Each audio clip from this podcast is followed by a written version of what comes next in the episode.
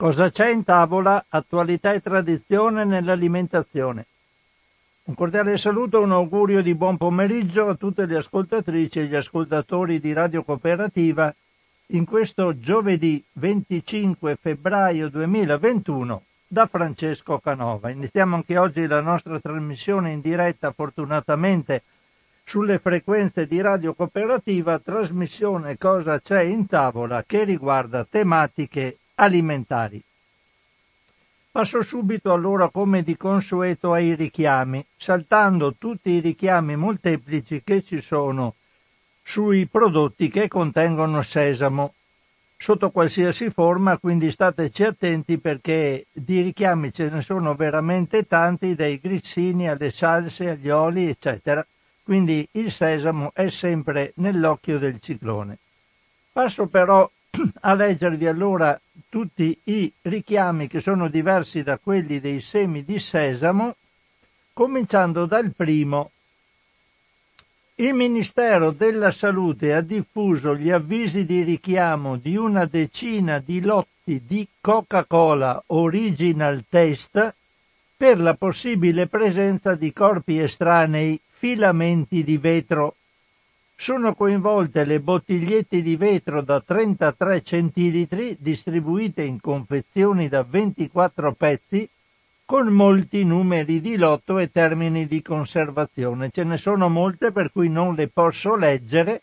Sappiate che queste bottigliette di vetro della Coca-Cola da 33 centilitri distribuite in confezioni da 24 pezzi possono avere problemi perché possono contenere all'interno dei filamenti di vetro dispersi nella bevanda.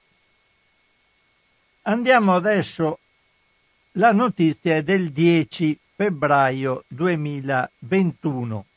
Vado sempre nello stesso giorno, vediamo un attimo di che si tratta, sempre a firma articoli a firma di Giulia Crepaldi, Crepaldi il Ministero della Salute ha pubblicato l'avviso di richiamo del condimento da tavola Gomasio. E beh, questo però riguarda ancora i semi di sesamo, lasciamolo perdere. Invece, invece, invece andiamo a vedere. Eh, ma anche questo ha sempre semi di sesamo, scusatemi, non l'avevo visto, però in questo caso sia il gomasio sia degli sfornatini richiamati eh, anche questo prodotti anche questi hanno semi di sesamo dentro mi pare. Grissini sfornatini, sfornatini al sesamo quindi niente da, da leggere. Andiamo al pesce spada spero che questo non avrà sesamo di sicuro. Pesce spada affumicato richiamo del 15 febbraio 2021. Il Ministero della Salute ha segnalato il richiamo precauzionale di un lotto di pesce spada affumicato in tranci di Riunione Industrie Alimentari SRL per possibile presenza di mercurio. Il prodotto in questione venduto in tranci dal peso variabile di circa un chilo e mezzo con numero di lotto 20 21 01 20 e la data di scadenza 11 marzo 2021. Restiamo sempre sul pesce andando in una notizia però del 18 febbraio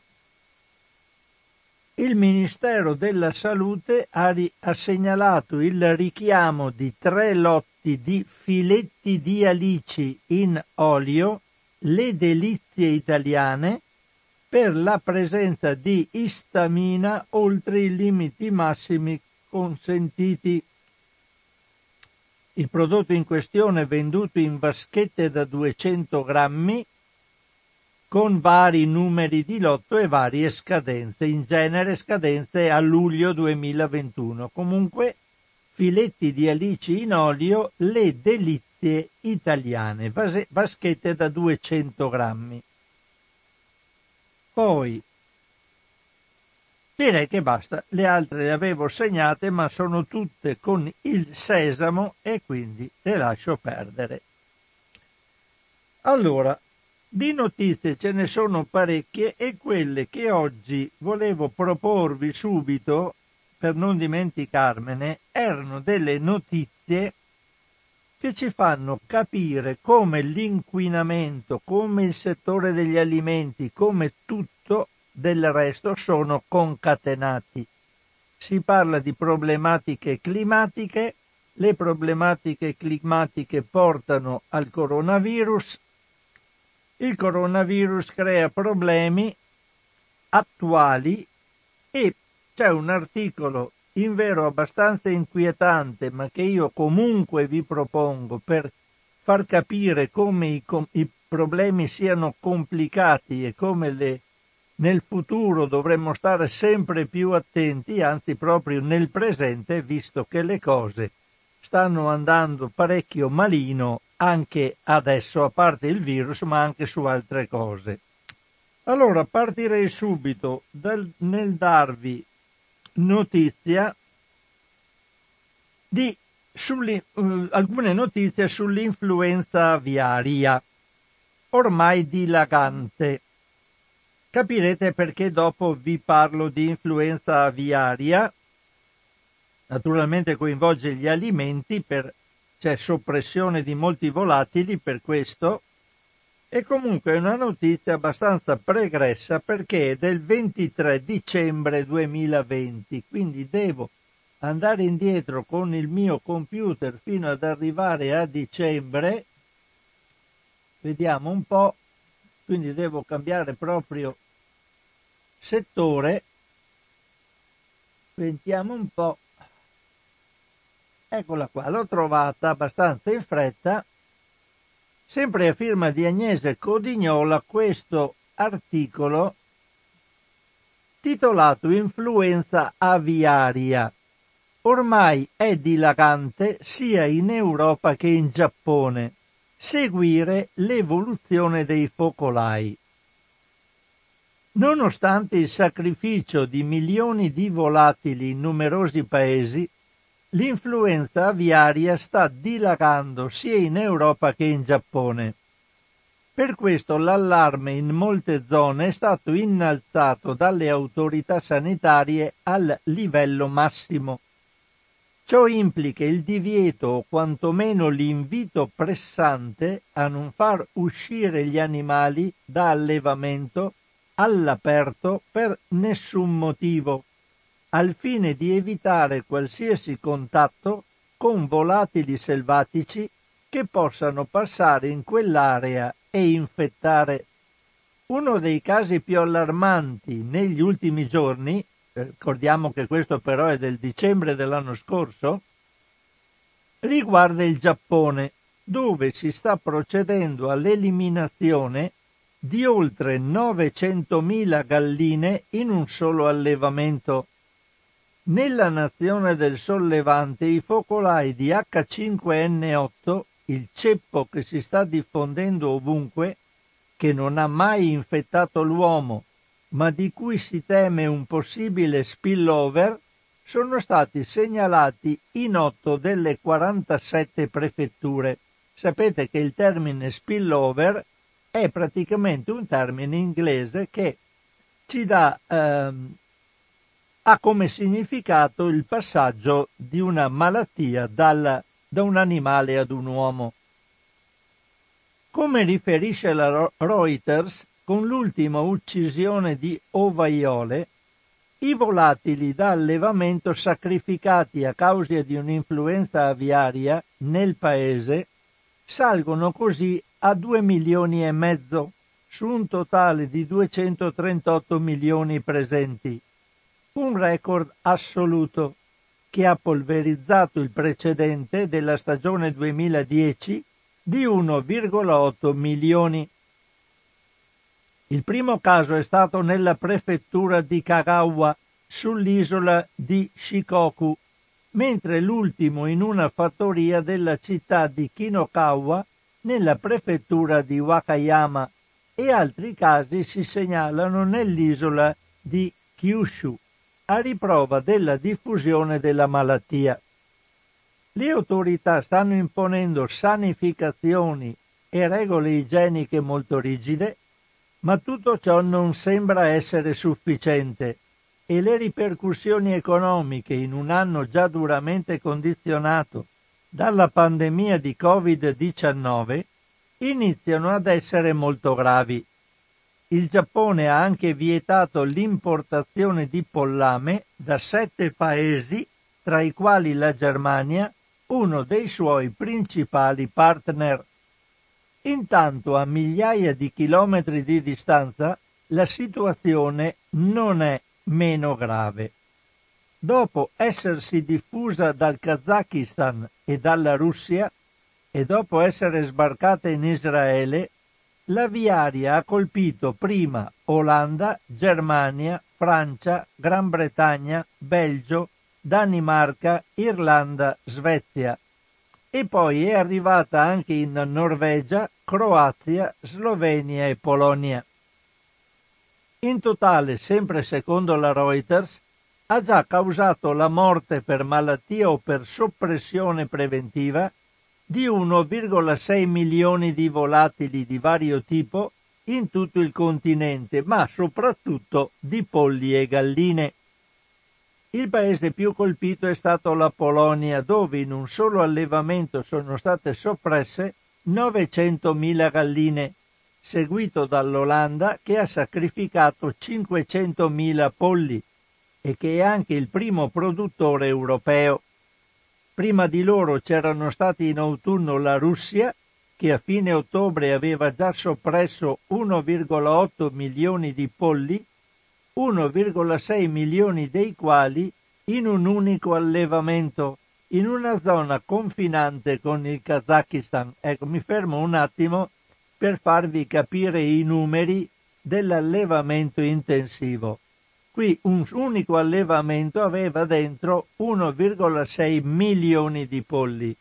Dove siamo arrivati?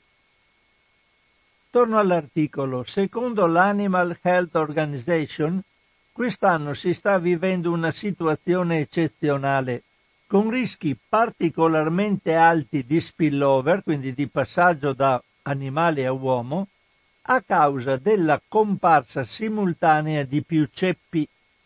Oltre H5N8 infatti ci sarebbero diversi focolai di H5N1, ceppo che in passato ha colpito l'uomo e che ha causato la soppressione di milioni di capi nell'anno 2016-2017 e altri potenzialmente pericolosi come H5N5. Per questo tutte queste sigle sono praticamente varianti del virus, come capite, le identificano con sigle. Per questo i paesi stanno cercando di correre ai ripari uno spillover in concomitanza con il Covid avrebbe conseguenze difficilmente immaginabili. La stessa EFSA ha invitato tutte le agenzie locali a seguire molto attentamente l'evoluzione dei focolai e a controllare geneticamente i ceppi circolanti per individuare tempestivamente eventuali mutazioni rischiose. Questo è l'articolo già di per sé abbastanza inquietante di Agnese Codignola.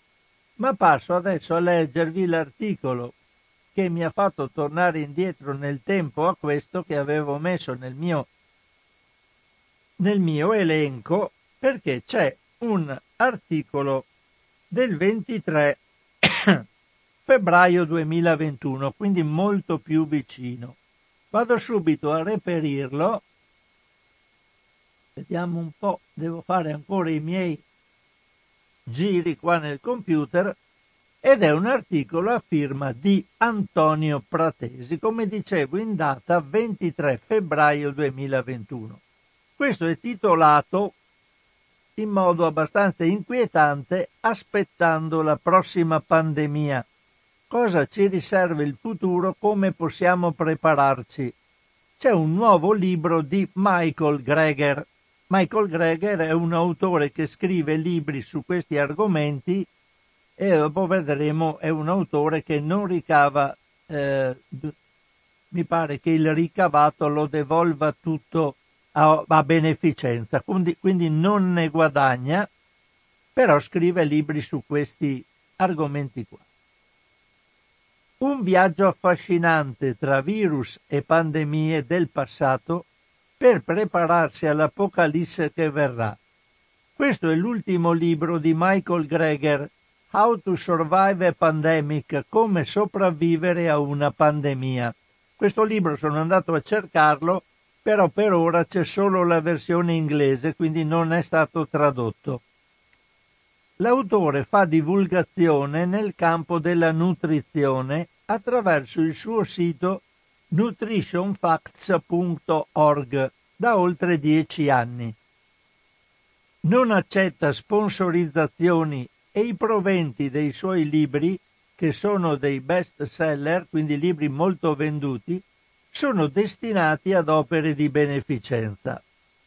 Il tema del conflitto di interesse e quindi della credibilità è affrontato con grande serietà dall'autore, il cui sito è interamente sovvenzionato da donazioni volontarie che arrivano da tutto il mondo.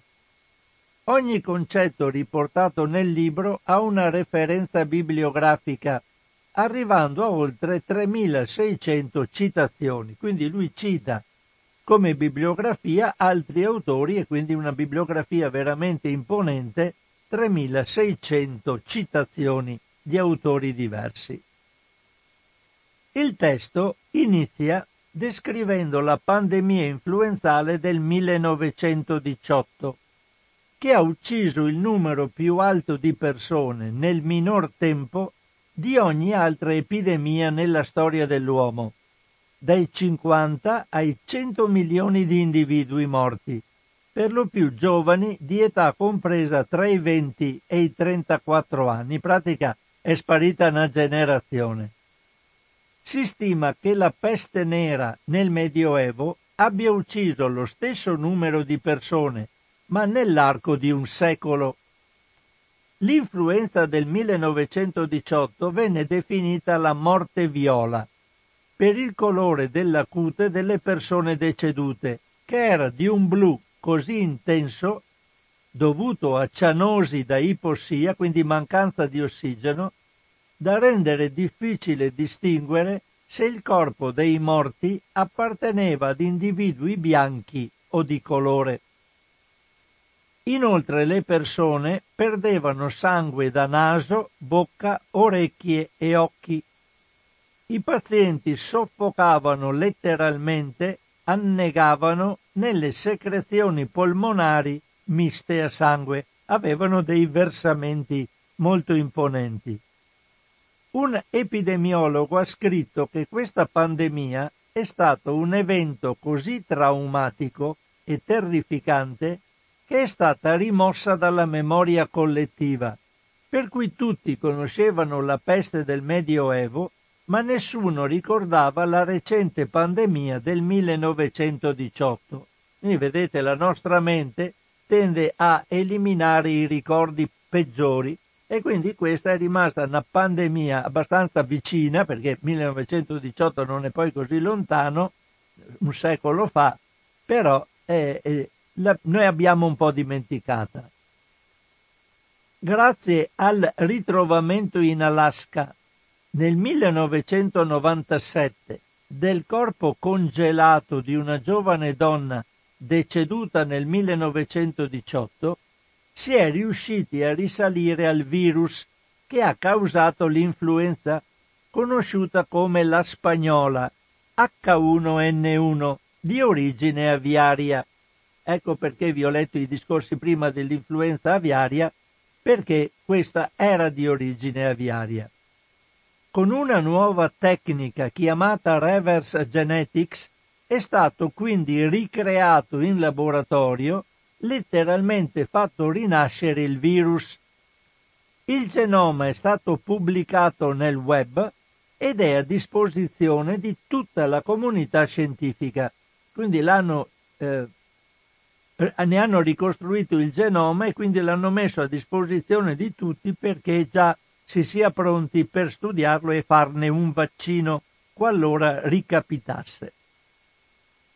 I virus influenzali rappresentano una delle minacce maggiori per la specie umana e hanno come serbatoio naturale le anatre, nel cui intestino vivono in simbiosi senza causare danni all'ospite, in questo caso l'anatra. L'anatra sta benissimo lo stesso, anche se ha il virus dentro. Gli scienziati ritengono che l'uomo non abbia mai conosciuto l'influenza prima di 4500 anni fa, cioè da quando addomesticò le anatre.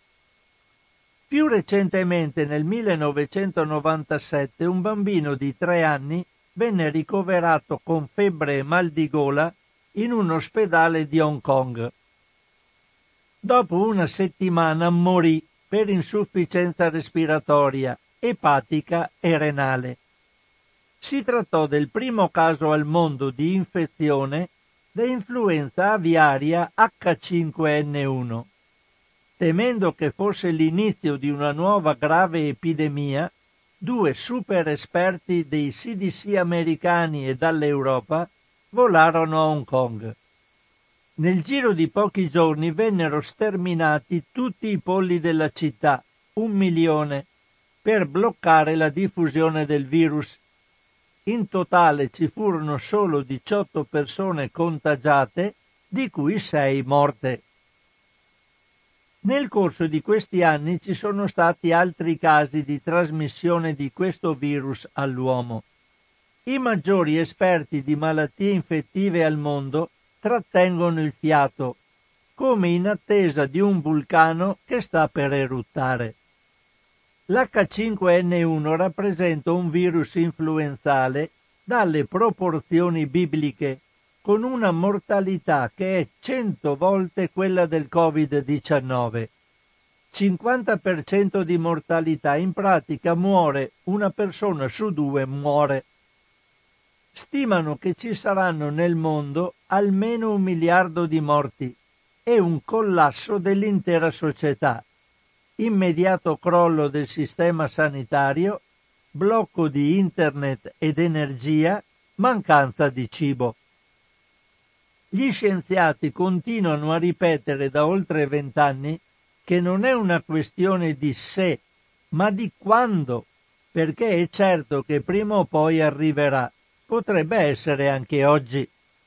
Infatti l'H5N1 circola nel mondo sia tra gli uccelli acquatici sia negli allevamenti di polli in Asia in una percentuale del 10%, quella che abbiamo visto prima nell'articolo precedente.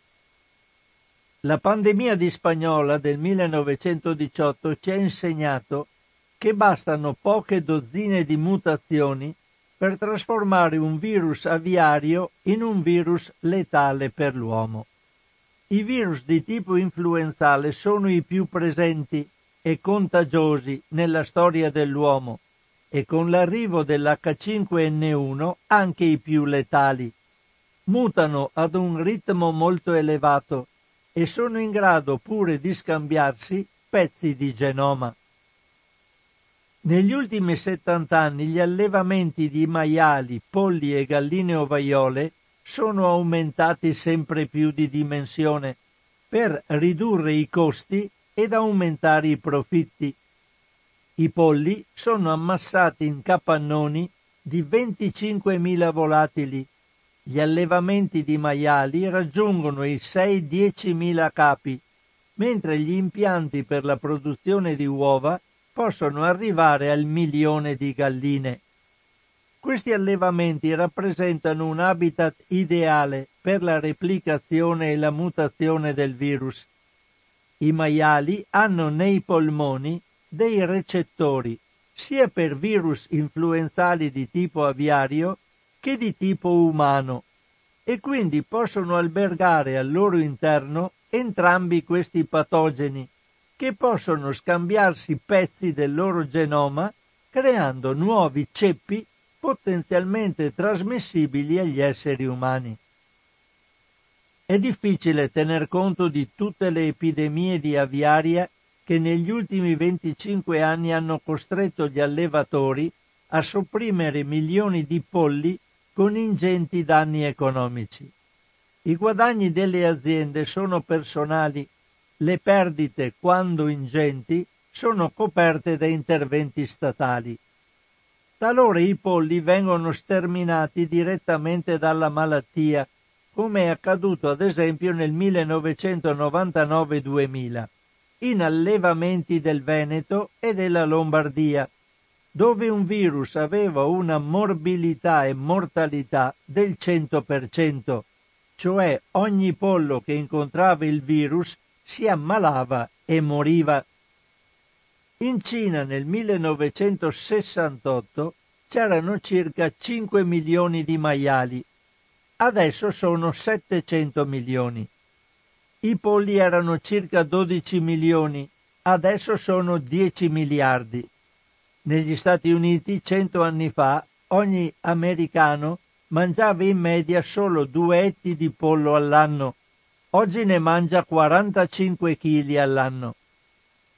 Le abitudini alimentari si sono modificate nel tempo, con un aumento importante dei consumi di carne, quindi, così come sono aumentati i consumi, possono essere anche drasticamente ridotti.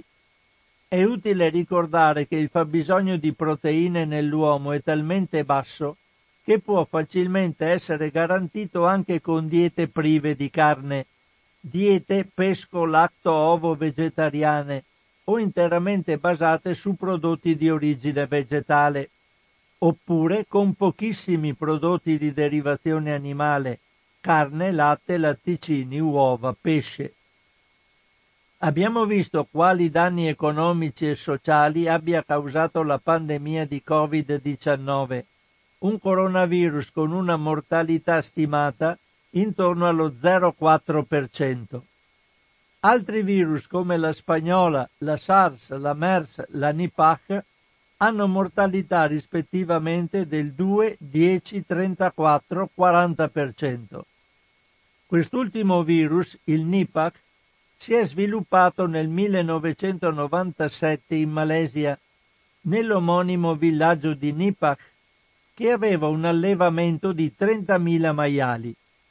Il virus era stato trasmesso dai pipistrelli, costretti ad uscire dal loro habitat dopo che 10 milioni di acri di foresta erano stati distrutti dagli incendi. Capite? Per quello vi ho fatto quel discorso prima che tutto è collegato. Qui l'uomo va a distruggere le foreste per fare campi, magari per piantarci soia, per piantarci palme da, da olio, eccetera. Gli animali selvatici che c'erano dentro se ne devono andare fuori i pipistrelli vanno a infettare i maiali, trovano allevamenti da 30.000 maiali e così via. Torno all'articolo. Si ritiene che senza la deforestazione e l'alta concentrazione di maiali, difficilmente questo virus avrebbe potuto emergere e passare all'uomo. Quindi la deforestazione per produrre più carne e il cibo che mettiamo nel nostro piatto hanno un effetto importante sul rischio di future pandemie. Gli allevamenti intensivi di polli sono delle bombe biologiche eticamente insostenibili. Conviene passare al consumo di altri tipi di carne, oppure preferire proteine di origine vegetale, cereali, legumi, noci perché il rischio che stiamo correndo è troppo elevato. Ciò che può essere economico per l'industria può essere troppo costoso per l'umanità. Questo è un articolo di Antonio Pratesi ripreso dal Fatto Alimentare, un articolo che, si, che riconduce a questo libro, purtroppo non è tradotto in italiano, questo libro di Michael Greger come sopravvivere ad una pandemia. Questo per farci riflettere un pochino. Dopo volevo leggervi qualcosa ci sono tante cose da leggere qua purtroppo.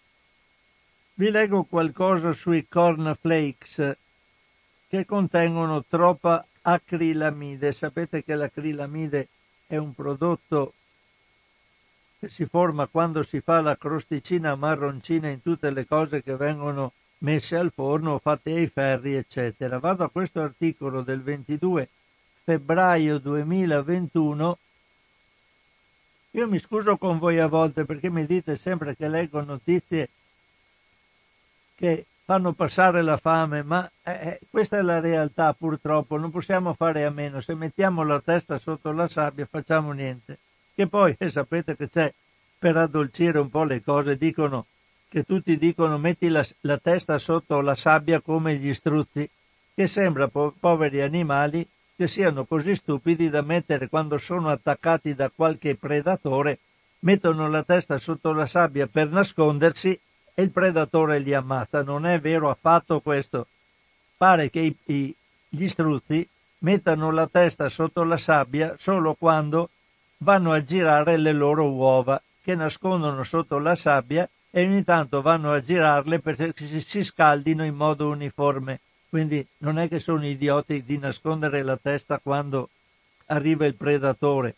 Hanno zampe abbastanza robuste per difendersi senza mettere la testa sotto la sabbia. Comunque, andiamo a questo articolo, allora che dicevo essere quello dell'acrilamide in data 22 febbraio 2021.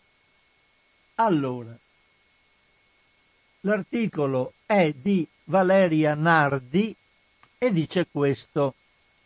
La rivista tedesca dei consumatori Ocotest ha analizzato 50 marche di cereali per la colazione cornflakes, ossia i fiocchi di mais. Il test ha indagato la presenza di sostanze potenzialmente pericolose nelle marche più vendute in Germania, ma in alcuni casi disponibili anche sul mercato italiano. In particolare gli esperti hanno ricercato la presenza di acrilammide, pesticidi, micotossine, idrocarburi, oli minerali, MOSH e MOAH e la quantità di sale e di zucchero.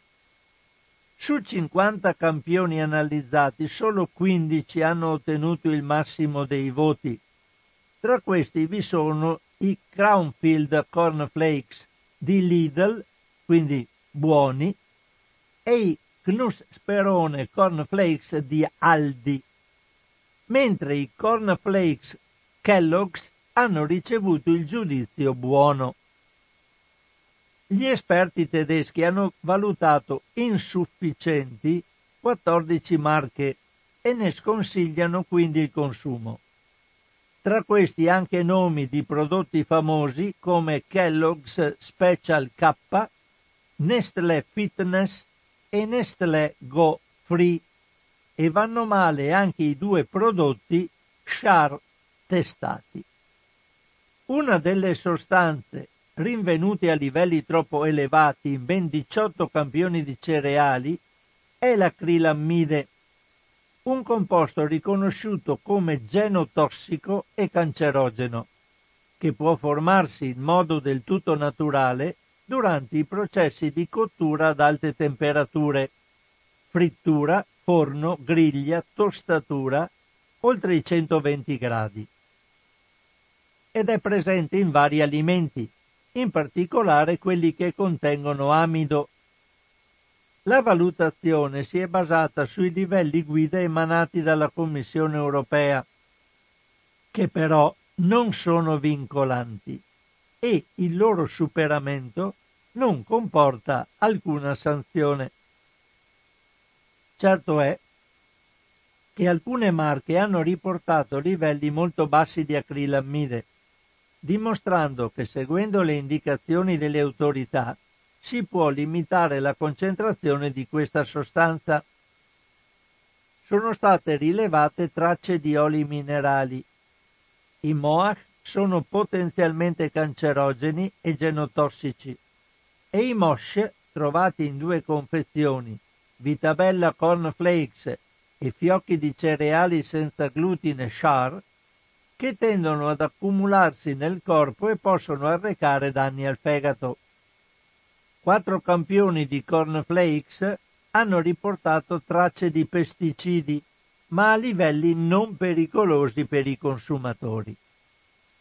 La rivista ha però tolto dei punti a questi prodotti perché l'uso di tali sostanze mette in pericolo le api e la biodiversità. Tra questi i Kellogg's Special K Classic, in cui sono state individuate tracce di glifosato e deltametrina. Quattro prodotti, tutti tipici del mercato tedesco, sono risultati contaminati da micotossine che possono indebolire il sistema immunitario. Si tratta in particolare del deossinivalenolo. Infine la rivista ha analizzato il livello di sale, valutandolo troppo elevato per 10 cereali per la colazione. A sorpresa il contenuto di zucchero è risultato entro limiti ragionevoli, compreso tra meno di un grammo nei prodotti non zuccherati fino a 11,9 grammi per 100 grammi nei Kellogg's Special K Classic. Gli esperti suggeriscono di scegliere i cornflakes con meno sale e senza zucchero aggiunto, con un buon apporto di fibre quindi prediligere quelli integrali e con la minor quantità possibile di acrilamide. Questo è l'articolo di Valeria Nardi. Ricordate una cosa, quando andate a leggere le etichette, andate a vedere nei prodotti dove si dice integrali, che non sia, perché in etichetta è eh, citato, che siano veramente eh, farine integrali e non siano farine eh, raffinate con l'aggiunta di crusca. Dovete eh, prendere quelli che hanno la farina del grano, del frumento integrale, non farina ricostruita in pratica. Sono le 12.41, volevo leggervi anche qualcosa su, vediamo scusate un attimo, levato questo, volevo leggere qualcosa sulle visto che ne abbiamo parlato adesso, abbiamo parlato delle api, ecco, leggo questo articolo sulle api, perché sapete che le api sono degli impollinatori.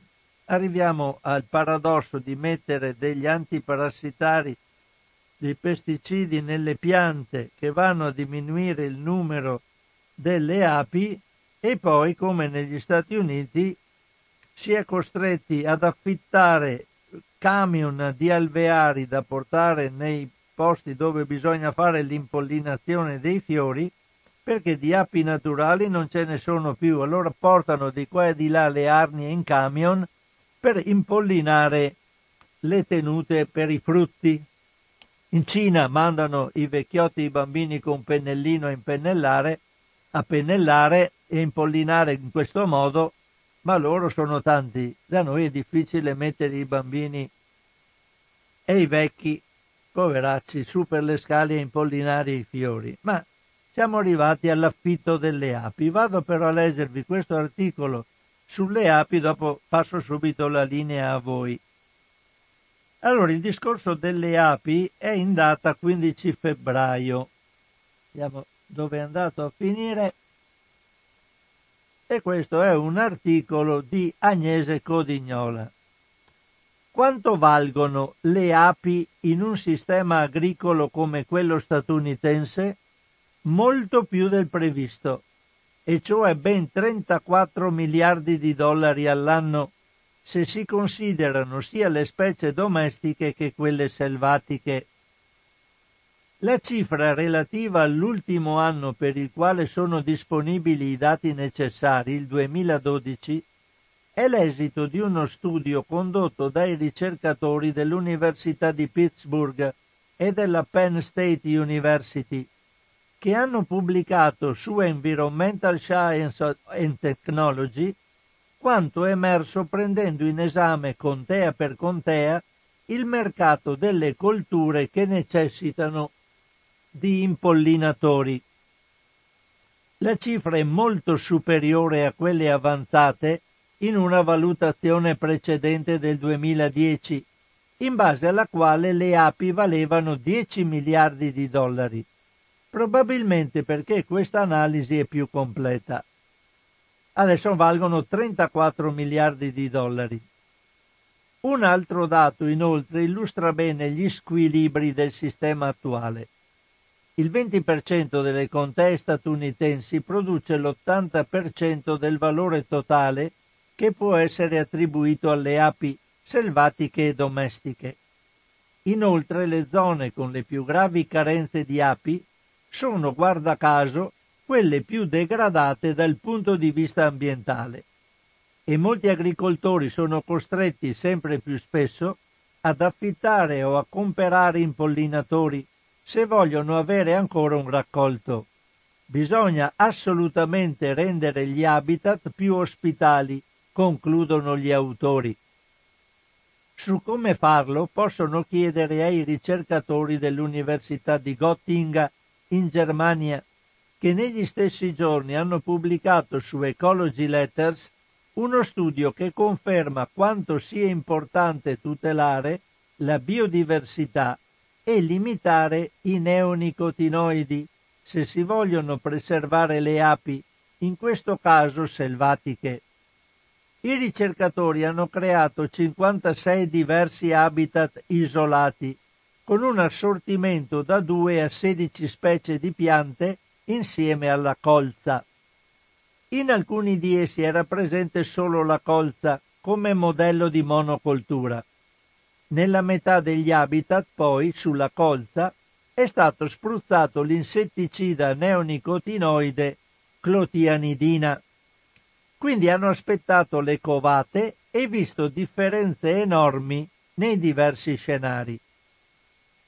Le api libere di scegliere tra più piante senza insetticidi hanno prodotto il doppio di celle per la cova e si sono riprodotti di più e meglio, con un'efficienza direttamente collegata al numero di specie presenti e dove c'erano alcune piante particolarmente gradite.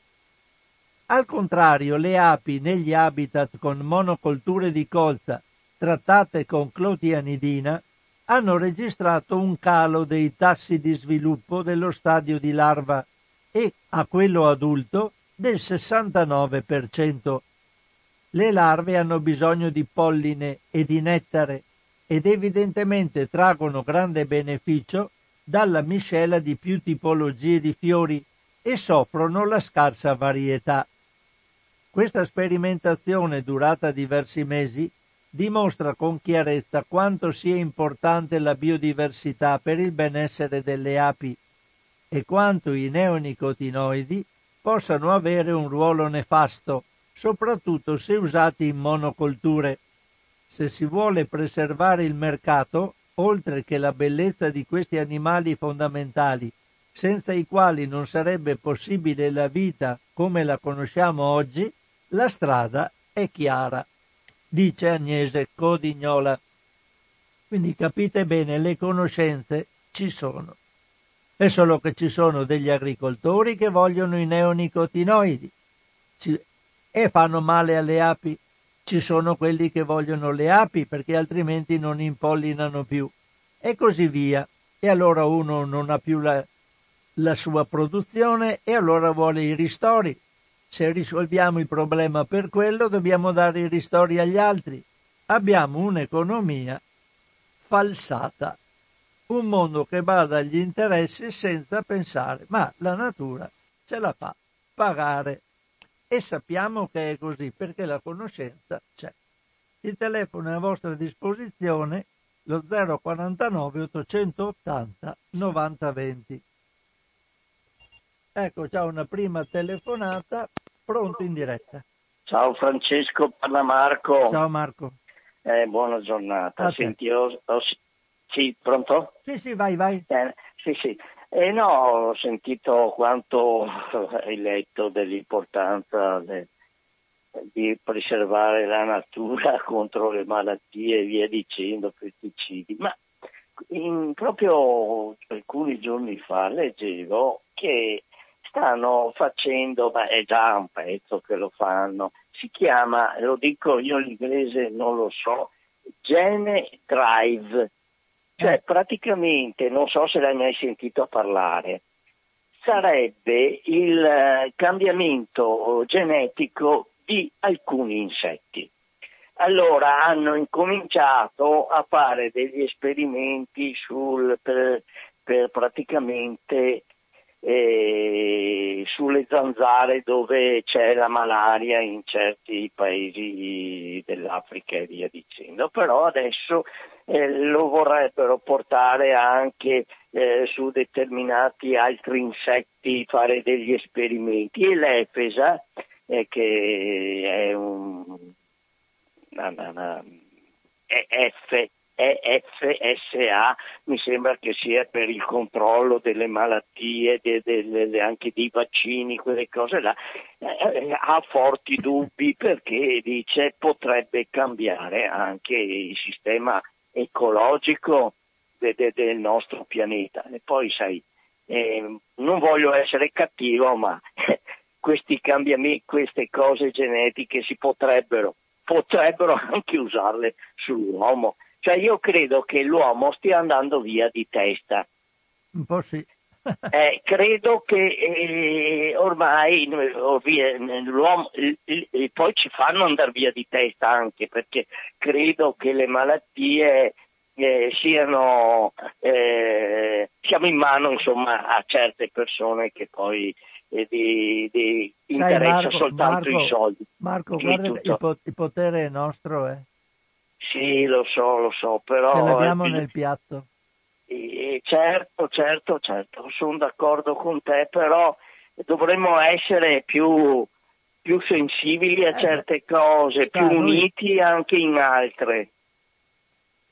Vai, vai. Niente, io no, no, non ho altro da dire, è che credo che stiamo perdendo veramente qua la, la, la via giusta. Eh, concludo qui, mm, ciao, ciao e scusa de, dell'interferenza. No, no, no, grazie a te. Per tua... Sì, non parlo di cibo, ma tutto è legato, ma insomma. certo, ecco. abbiamo visto prima, eh, assolutamente. Eh. Ciao, ciao Marco, buona giornata ciao, grazie. Anche a te, ciao.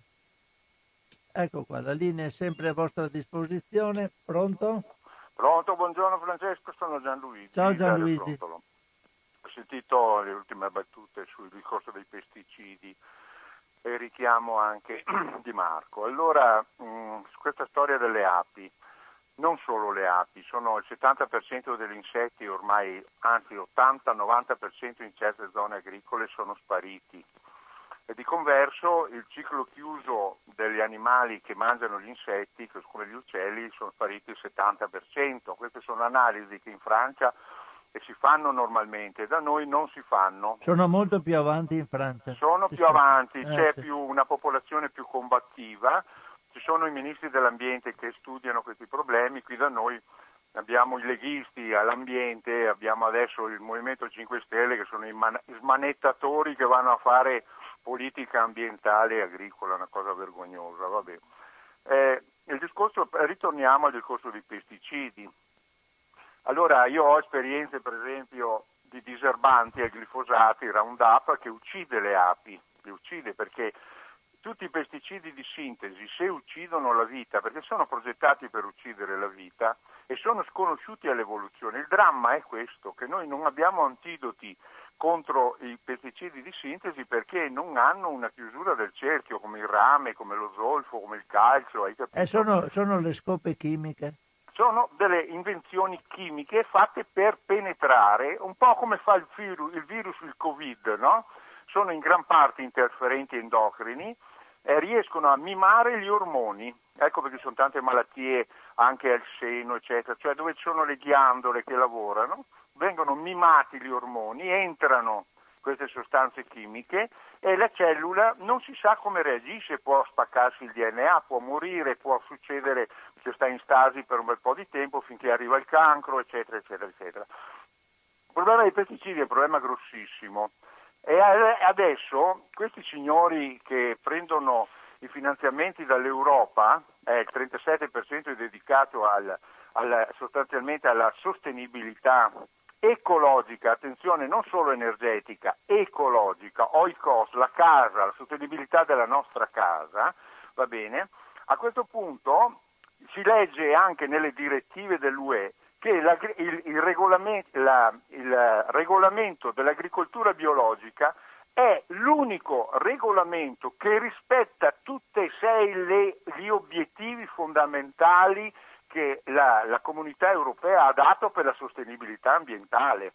Quindi bisogna cominciare a dire che tutto quello che è fuori di questo tipo di regole, quindi tutela della biodiversità, tutela delle acque, tutela degli insetti, tutela della fauna, tutela dell'uomo, eccetera, è, è fuori dai finanziamenti dell'Europa sulla strategia europea. Ecco, quindi, però nessuno ne parla perché qui abbiamo la testa dentro le soluzioni facili, hai capito? Regolarsi secondo le, i criteri della natura vuol dire ragionare, studiare, adattarsi alle regole della natura, non andare contro come sta succedendo con i neonicotinoidi, che poi, come dicevi tu giustamente, hanno bisogno di, eh, di incentivi, di soldi perché non producono più, no? una volta che li tolgono, eccetera. E dove, Quindi, va, la, dove va la riconversione allora? Bravissimo. Quindi eh. dobbiamo cominciare a parlare di ecologia integrale, come il Papa ogni tanto tira fuori e dice cioè l'ecologia deve essere integrale vista sotto tutti i punti di vista, quindi certo. eliminazione della plastica usa e getta, eliminazione dei pesticidi di sintesi. Queste sono le parole d'ordine che i nostri politici dovrebbero portare avanti, perché altrimenti si muore solo più lentamente. Ti ringrazio delle letture. Ciao Gianluigi, grazie ciao, a te. Ciao. Grazie a te sempre per i tuoi ottimi interventi, ma purtroppo... Pronto? Pronto? Eh, buongiorno, sono Michele. Prego eh, Michele. Salve, è un piacere sentirla. Francesco mi sembra, vero il nome? Sì, sì. Ecco, da dove telefoni Michele? Eh, guarda, io sono nella zona, cioè viaggio, eh, sto in viaggio e sono uscito dalla linea, purtroppo non riesco più a sentire l'ultima, ho sentito la penultima eh, telefonata. Comunque io vivo nella zona di Cittadella. Prego, Michele. Adesso sono fuori. È sempre un piacere ascoltarla, anche se negli ultimi anni ho passato diverso tempo fuori all'estero, però quando sono, sono qui è davvero un piacere. Anche i suoi interlocutori normalmente si esprimono sempre in un modo eh, molto civile. Mi piace, insomma, ecco. Fatto, quest- fatto, questa premessa, l'ascoltatore ultimo che ho sentito, oh, che però sarà, saranno passati 5-6 minuti, parlava di gente fuori di testa e poi sentivo la sua rubrica sul fatto della natura che sicuramente si, si va a vendicare, se vogliamo usare questo termine, dalle nostre malefatte. Condivido al 100% tutto questo, tant'è vero che io comunque vivo nel mio mondo, non ci credo più, faccio la mia parte e, dico, e ho insegnato ai miei figli eh, di rispettare la natura, di vivere con il rispetto non solo per la natura, però per quello che è possibile verso tutte le persone. E adesso sì, vivo nel mio mondo, c'è questa pandemia um, nella quale io eh, in modo eh, diciamo eh, sicuramente non, non reale eh, penso, pensavo che fosse un modo, oh, un segnale per dire cambiamo, perché il, la maniera in cui viviamo eh, è, una, è, è, un modo che ci porterà alla fine del, del È nostra, insostenibile, certo. E, e quindi dico, perché tutte, visto che ha colpito e sta colpendo tutto il mondo, è utopistico, me ne rendo conto, però a volte bisogna resettare. E dico perché non resettare il nostro modo di vivere togliere i, quelli che sono i debiti dei paesi, eh, pensiamo ai paesi africani dove ci sono, eh, e anche latinoamericani dove le persone muoiono per malattie tra virgolette semplici da curare, muoiono di fame, perché non azzeriamo tutto e diamo anche, si stampano, i soldi si stampano, non è che, che vengono fuori dalla, dalla terra, si possono stampare se ci sono degli accordi mondiali gli si dà soldi anche a quelli che già ne hanno e azzeriamo tutto e facciamo in modo che il mondo riparta. Però Francesco la mia è forse pazzia. ecco, volevo... No, no, dici cose giustissime, bisognerebbe discuterne a 360 gradi. Ecco, comunque, guardi, eh, e volevo così fare un saluto e intervenire non facendo perdere troppo tempo e, e sono contento di aver preso la linea. Va bene Michele, grazie mille. Una buona giornata. Ti buona saluto, ti saluto, saluti alla famiglia, ciao. Ciao, Grazie ciao. molte, saluti. Ciao. E un grazie anche a Michele che a quanto pare è un nostro nuovo ascoltatore, ma benissimo che la cosa vada avanti così. Pronto? Buongiorno, un attimo che spengo qua. Graziano, il mio nome, un'informazione di questo tipo. Per contatto mh, di pelle, il virus del, di polli, di qualsiasi altro animale, si trasmette o è solo per ingestione? La seconda, a che temperatura muore il virus cuocendolo? Grazie. Eh, scusami, eh, Graziano? Sì, sì. Se- scusami, m- mi ripeti la... Perché Ah, le- La prima, la prima. Sì. allora, ipotizzando di avere del prodotto di pollo, anida o qualsiasi altra cosa, lo si prende in mano per lavorarlo. Per contatto diretto, non per ingestione. C'è trasmissione di virus? Pare oppure- di no, pare di no che dalle superfici non abbia trasmissione, però Allora, è molto eh, controversa anche questa cosa. Quindi la cottura invece a quanti gradi Eh, occorre Beh, la cottura pare che a 70-80 gradi muoia il virus. arrivi? Ecco, quindi saremmo abbastanza protetti. Tutelati con la crude. cottura quanto so io sì, però dovresti parlare con una persona molto più esperta di me, comunque credo di sì.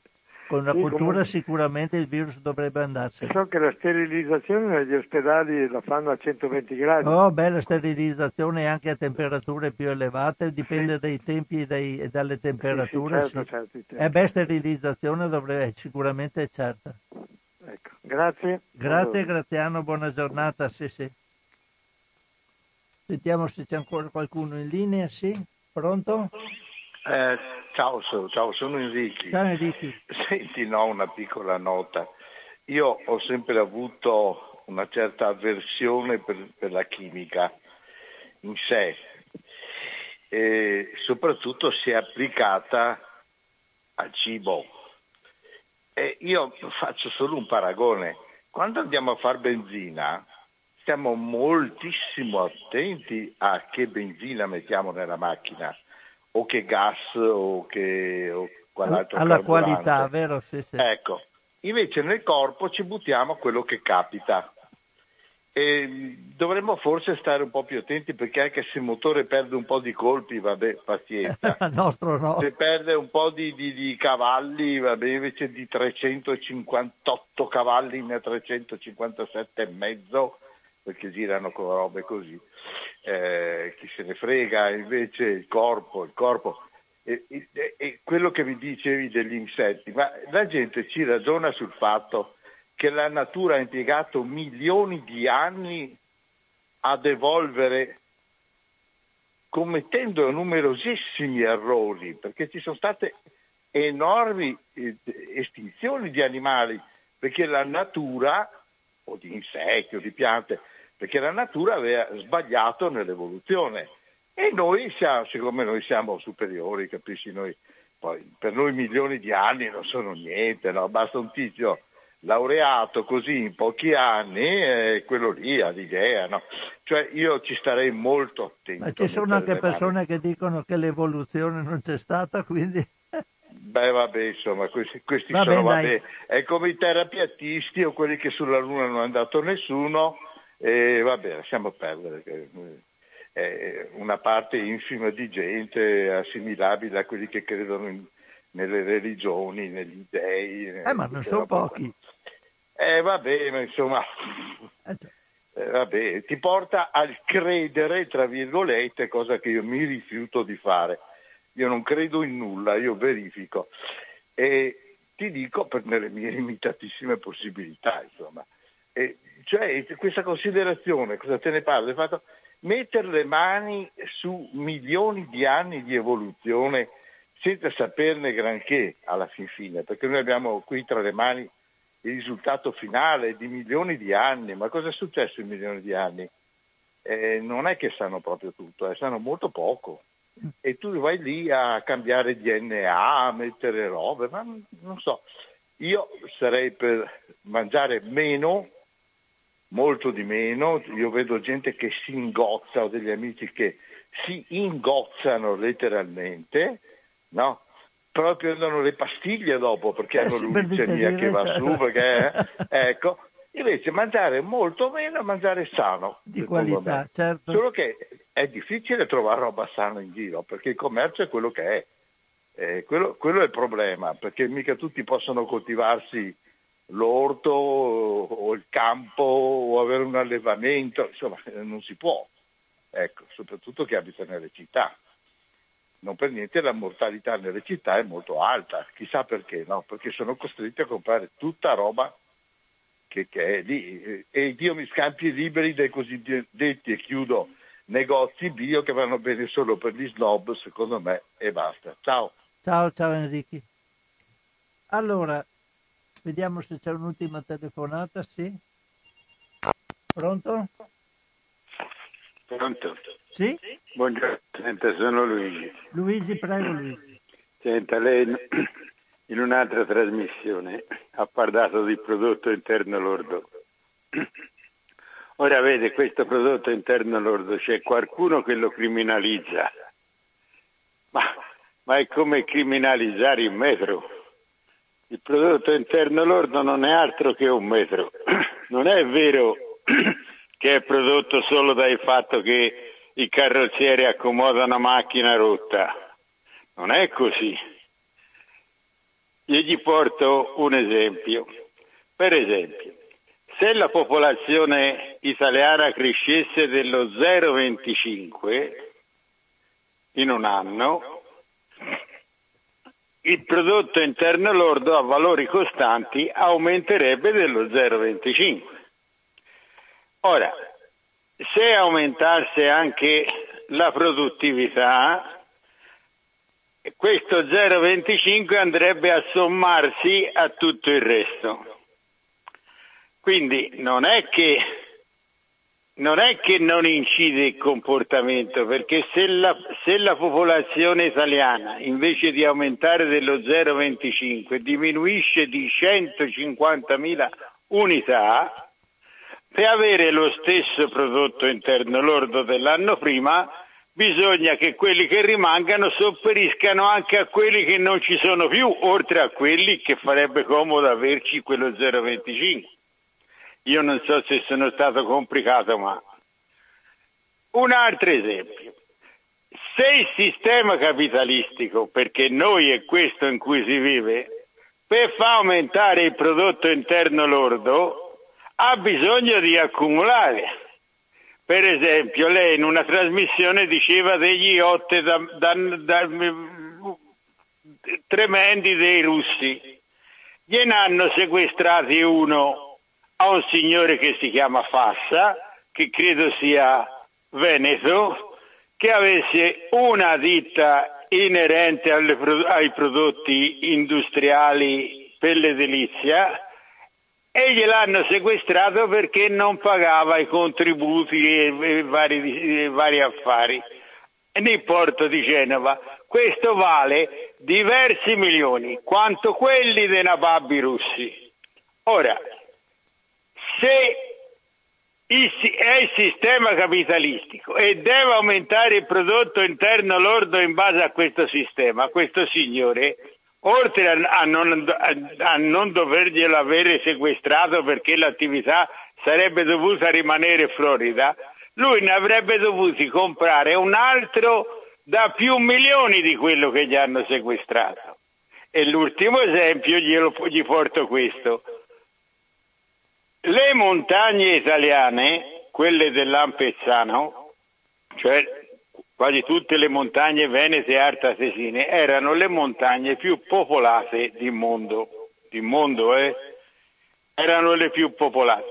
Avevano delle grandi produzioni agricole, queste montagne negli anni 50, ma anche pro- produzioni quantitativamente ma la politica fiscale che fu fatta dai governi De Gasperi e Einaudi danneggiava la montagna e non gli ridava, prendeva di più di quello che gli ridava sia in servizi che in tutta un'altra serie di robe.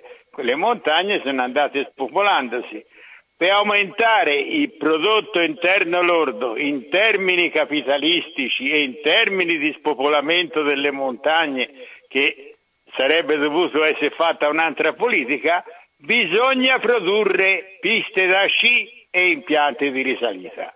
Non c'è un altro sistema, ma non è il prodotto interno lordo, è il sistema capitalistico che adoprando il metro, che questo si potrebbe adoprare anche in maniera diversa, ma il sistema capitalistico questo metro lo adopra per misurare le ville, che, e, e, gli yacht e le piste da sci se, se questo metro si può adoprare anche per quante produzioni agricole, per il benessere delle gente, cioè per tutta un'altra serie di robe. Finché ci sarà il sistema capitalistico, questo metro funzionerà così, ma non è il metro da condannare. Io la saluto Salut- e buongiorno. Saluti, saluti Luigi. I, i, discorsi di Luigi bisognerebbe farli attorno a un caminetto e, e mettersi a chiacchierare. Tante cose, tanta carne al fuoco vista dal punto di vista dell'alimentazione. Sono un po' in disaccordo sul discorso che se aumenta la popolazione dello 0,25 aumenta il PIL dello 0,25 e così via, che siano così collegati. Non è proprio questo secondo me, perché dipende da come quell'aumento di popolazione incide sull'aspetto economico e da come si spendono i soldi, e da come si fa produzione, da come si sviluppa l'economia, da come si impiega il, il debito pubblico per fare, per fare, attività che siano redditizie e così via. Insomma, il discorso è molto lungo e non mi metto a farlo in una trasmissione che riguarda la, anche relativamente alle mie competenze che non ho. Ma vabbè, insomma, adesso vado avanti con qualche altro articolo, sono le 13 e 11 minuti volevo leggervi qualcosa sulla, eh, sulle microplastiche e la salute. È un articolo del 23 febbraio che mi sembrava abbastanza interessante, è abbastanza recente, quindi come vedete, vediamo un po' se lo reperisco in fretta. Ecco qua, firma di Agnese Codignola. Una cosa interessante perché ci dà atto di queste microplastiche che ormai passano dappertutto anche attraverso la pelle e sono ve- delle matrici sulle quali restano adesi anche i virus. Ed ecco perché eh, sono poco studiate, però li possono veicolare. Adesso vi leggo questo articolo. Però la plastica la amiamo e la, e la adoperiamo e dopo, vabbè, è tutto un discorso, come vedete, molto, molto complesso, molto legato, qualsiasi cosa è legata ad un'altra. Comunque vado avanti con questo articolo di Agnese Codignola titolato Microplastiche e salute. Sono ubiquitarie e si portano dietro funghi, virus e batteri. La rivista Science dedica un lungo articolo agli effetti delle microplastiche sulla salute umana ed è più che altro un elenco di ciò che manca che non si sa e che sarebbe urgente comprendere per iniziare a intraprendere misure difensive e preventive. Le microplastiche, cioè le particelle di materiali plastici con diametro inferiore ai 5 mm, che comprendono anche le nanoplastiche, cioè quelle con diametro inferiore a un micron, un millesimo di millimetro, sono ormai, ubiquitarie e gli esseri umani di conseguenza ne ingoiano, respirano, assumono in vario modo tutti i giorni, a prescindere da dove vivano. Il motivo è chiaro, la plastica è utilizzata in un'infinità di oggetti di uso comune, ciascuno dei quali in varia misura, per usura, per contatto con agenti atmosferici, chimici e fisici, rilascia materiali estremamente variabili per dimensioni. I diametri medi variano di 5 ordini di grandezza e forma in fibre, sfere, frammenti e così via. Queste microplastiche hanno cariche elettriche, proprietà chimico-fisiche e composizioni estremamente eterogenei, a seconda dei polimeri di partenza. Come se ciò non bastasse, su di esse si formano spesso dei biofilm, degli strati gelatinosi dalla composizione più varia, che spesso contengono funghi, virus e batteri, ma anche sostanze chimiche. Tutto questo aiuta a capire perché i dati disponibili siano ancora scarsi quando non assenti. Studiare le interazioni tra micro, microplastiche e corpo umano è molto difficile. Mancano metodi diagnostici specifici per raccogliere i campioni e poi isolare, quantificare e caratterizzare le microplastiche rilasciate negli alimenti, disperse nell'acqua, per queste ultime la concentrazione si stima vada da 0 a 104 parti per litro, o nell'atmosfera è stato calcolato, per esempio, che nel centro di Londra ogni giorno vengono disperse tra le 575 e le 1008 particelle fibrose ogni metro cubo di aria a causa del logoramento di pneumatici, così come quello che si depositano negli ambienti interni o ancora che derivano dal rilascio dalle bottiglie di plastica e per i neonati e i bambini dai biberon.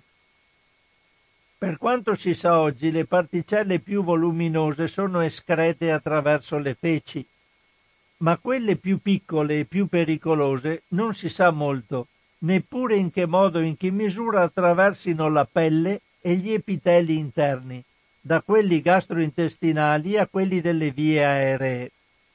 Ci sono alcuni dati ottenuti in vitro su colture cellulari umane di pesce o di roditore che suggeriscono che il passaggio sia quasi sempre possibile, ma si tratta di modelli non sempre del tutto affidabili e di test nei quali le microplastiche sono standardizzate e abbastanza lontane da ciò che avviene nella vita reale. Preoccupa soprattutto l'effetto di accumulo sul quale non si sa quasi nulla, se non che, sempre in vitro, è possibile il trasferimento dai linfonodi a organi quali i reni, l'intestino, il cervello, il fegato e che il passaggio avviene anche attraverso la placenta. Sugli effetti della deposizione negli organi per ora ci sono solo indicazioni generiche quali la possibilità che le microplastiche scatenino infiammazioni croniche e allergie. A complicare il quadro ci si mettono le contaminazioni, quasi sempre presenti. La plastica è infatti ideale per l'insediamento di specie batteriche, virali e fungine, così come in certi casi, a seconda della carica elettrica sulla superficie, per la formazione di complessi con sostanze chimiche e tossine che possono formare quella che viene chiamata biocorona, uno strato esterno a ogni particella i cui effetti e comportamenti nel contatto con l'organismo umano sono del tutto sconosciuti. C'è insomma moltissimo da fare e gli autori invitano con forza a intraprendere questi studi che oggi sono resi possibili dall'impiego dei big data, dalla condivisione dei dati e dall'intelligenza artificiale, che può elaborare molte più variabili rispetto a quanto possa fare un singolo ricercatore. È indispensabile che siano mantenuti e lanciati programmi come quello sponsorizzato dall'Unione Europea nell'ambito di Horizon 2020 intitolato Microplastics and Health e che ne siano finanziati altri simili, multidisciplinari, internazionali e di ampio respiro, perché con le plastiche micro e nano faremo i conti ancora per moltissimi anni, anche se dovessimo smettere di utilizzarle. E tutta questa sinergia e questa associazione di microplastiche, di matrici diverse, di virus, di batteri, eccetera, chissà che cosa combina. L'importante è capire però, darne, eh, eh ma La conoscenza è sempre una bella cosa, ma ci fa capire, più la aumentiamo, più ci fa capire che siamo una specie che sta sicuramente interferendo con il sistema della natura, che la natura non ha bisogno di noi e che se vogliamo fare qualcosa per salvarci lo dobbiamo fare con le nostre mani. Qualora ciò non fosse, scompariamo come specie, la, la natura non si accorge neanche che siamo andati via. Continua tranquillamente perché dice la fine della terra, non è la fine della terra, la fine nostra. La terra se ne fa un baffo dei, degli esseri umani, va avanti lo stesso con specie diverse, è sempre fatto, lo fa anche adesso. Allora, siamo alle 13.19 minuti, vediamo se... Ah sì, volevo chiedervi, non, non l'ho chiesto prima, se qualcuno per caso ha visto quel, mm, quel filmato L'invasione del cibo spazzatura, del quale vi avevo parlato 15 giorni fa. È un filmato che si trova in internet, lo trovate con qualsiasi motore di ricerca l'invasione del cibo spazzatura è all'interno del, del sito Arte TV eh, e, e, parla appunto del, del cibo spazzatura di tutte le sue componenti. È un cibo molto bello da vedere, da esportare come conoscenza ad altri, da far vedere soprattutto ai, ai ragazzi perché capiscano, e tutti noi si capisca, che i cibi complicati, cibi eh, industriali non sono eh, cosa hanno dentro e che cosa sarebbe bene non introdurre nel nostro organismo. Cibi semplici, prodotti semplici, andiamo avanti così, se vogliamo voler bene a noi e soprattutto a chi viene dopo di noi. Eh, vediamo se una, una, una qualche articolo magari veloce da farvi le, eh, da condividere con voi. Ah sì, c'è qualcosa sugli scarti economiacircolare.com che è un sito bello da andare a vedere. Anche questo è un articolo del 23 eh, del 23 febbraio, eh, lo leggo, adesso vediamo quanto lungo è, vediamo. No, potrei finire, leggerlo, sì a firma di Francesca Faccini, quando gli scarti non sono da buttare diventano protagonisti, gli esempi italiani di economia circolare. Pensare di caratterizzare chimicamente e microbiologicamente la biomassa contenuta nei silos dopo la lavorazione delle mele è l'intuizione del gruppo di ricercatori e ricercatrici del Micro Food Lab della Libera Università di Bolzano, guidato dalla professoressa Raffaella Di Cagno e dal professor Marco Gobbetti. Nel tentativo di reintrodurre i resti nel ciclo della produzione, gli scarti delle mele, essenzialmente buccia, polpa e semi, sono stati valutati come opportunità per ottenere prodotti sostenibili naturali e a basso costo, utili sia per l'industria nutraceutica sia per quella della panificazione. La prima linea di ricerca dello studio pubblicato su Frontiers in Microbiology e su Food Chemistry è sorto nel contesto della collaborazione scientifica avviata tra l'università e l'azienda nota produttrice di strudel Pan Surgelati SRL ha portato alla realizzazione di un ingrediente che permette di ottenere un pane dalle migliori qualità nutrizionali e a più lunga conservazione. L'ingrediente da miscelare alla farina di grano è frutto della fermentazione lattica degli scarti con batteri e lieviti, provenienti sia da collezioni di microorganismi del laboratorio sia dagli scarti stessi. Una volta effettuato il processo di fermentazione, la poltiglia di residui viene fatta essiccare e poi ridotta in polvere. Tale polvere non solo arricchisce il pane di fibre, ma lo caratterizza di un profilo aromatico più ampio e complesso, lo rende meno predisposto alla contaminazione da muffe e al raffermamento, quindi diventa mh, duro meno, meno rapidamente, e migliora la viscosità dell'impasto. La seconda linea di ricerca invece ha creato con la stessa tecnologia un integratore alimentare in polvere o in pastiglie per contrastare i processi ossidativi. Dopo la fermentazione l'estratto si è dimostrato ricco di fibre insolubili e composti fenolici, dunque efficace come antiossidante e antinfiammatorio. Quelli appena citati sono degli esempi della cosiddetta economia circolare, che secondo la definizione data dalla Ellen MacArthur Foundation è un termine generico per definire un'economia pensata per potersi rigenerare da sola. In un'economia circolare i flussi di materiali sono di due tipi. Quelli biologici in grado di essere reintegrati nella biosfera e quelli tecnici destinati ad essere rivalorizzati senza entrare nella biosfera.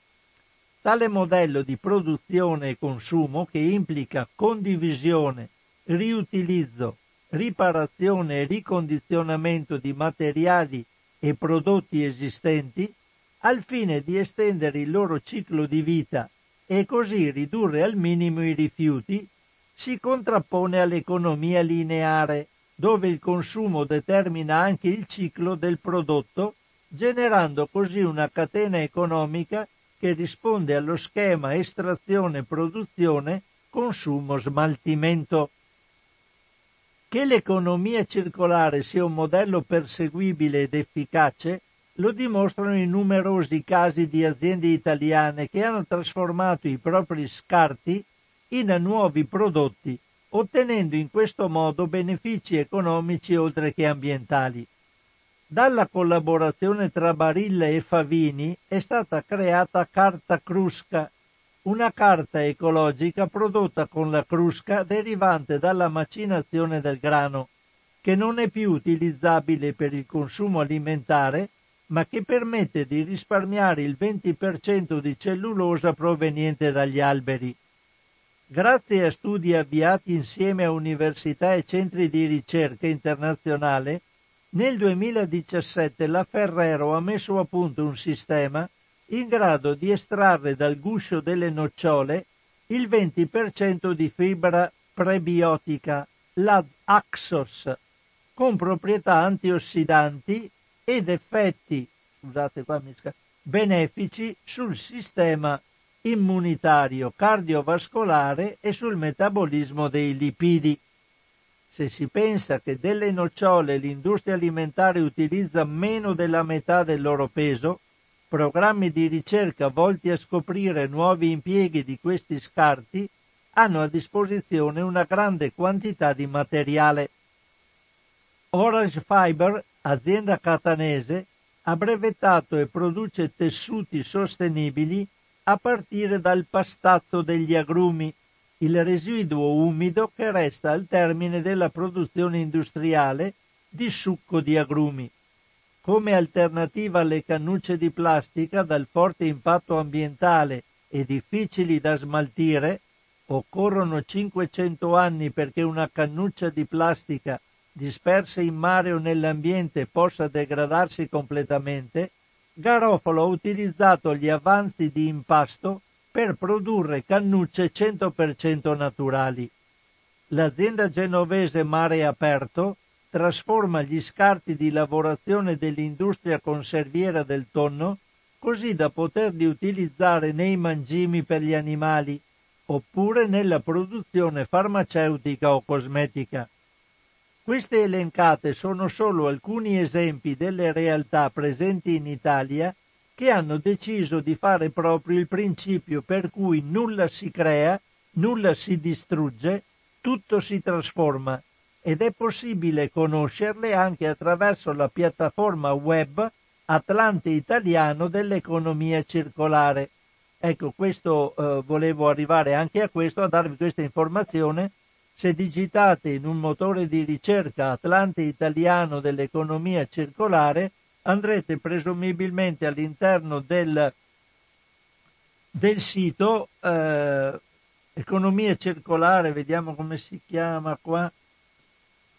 Allora, econo, accidenti, ho perso la mia, la mia, vediamo un po'. Eh. Eccolo qua economiacircolare.com, potete trovarlo su internet. Comunque all'interno di questo c'è l'Atlante italiano dell'economia circolare che racconta le esperienze di green economy distribuite nel nostro paese. Scoprire le storie di modelli responsabili fa sì che i processi alternativi meno inquinanti e più consapevoli appaiano possibilità concrete, sebbene il concetto di sviluppo imperante sembri non coincidere con l'idea di sostenibilità e la crescita economica appaia ancora strettamente legata allo spreco. Dovremo necessariamente fare marcia indietro. Quindi il discorso dell'economia circolare è un discorso sicuramente in evoluzione nel tempo. Sono arrivato alle 13.30 giuste, finisce qui la nostra trasmissione di cosa c'è in tavola di questo giovedì 25 febbraio 2021. Eh, come al solito la trasmissione di oggi la troverete all'interno del sito di Radio Cooperativa nel settore archivio e nella sottocartella in tavola. La metterò al più presto all'interno del sito così potrete riascoltarla e scaricarla se vi interessa poterlo fare oh, un caro saluto a tutti quanti, un, uh, uno sprone per chiedervi di andare a visitare all'interno del sito di Radio Cooperativa anche il settore relativo alla possibilità di contribuire a questa emittente con uh, un po' di soldi, parliamo in termini pratici, da eh, elargire a Radio Cooperativa. In questo caso ci darete una mano per andare avanti con le nostre trasmissioni. Sapete che noi veniamo a trasmettere assolutamente in modo gratuito, però eh, le spese ci sono sempre e quindi la mh, possibilità di sopravvivenza della radio dipende soprattutto dalle, dai vostri contributi. All'interno del sito, del sito ci sono varie www.radiocooperativa.org, ci sono varie possibilità di elargizione dei contenuti, se volete utilizzarle già da adesso vi diciamo un grazie sentito. Un caro saluto a tutti, una risentirci in una prossima occasione da Francesco Canova.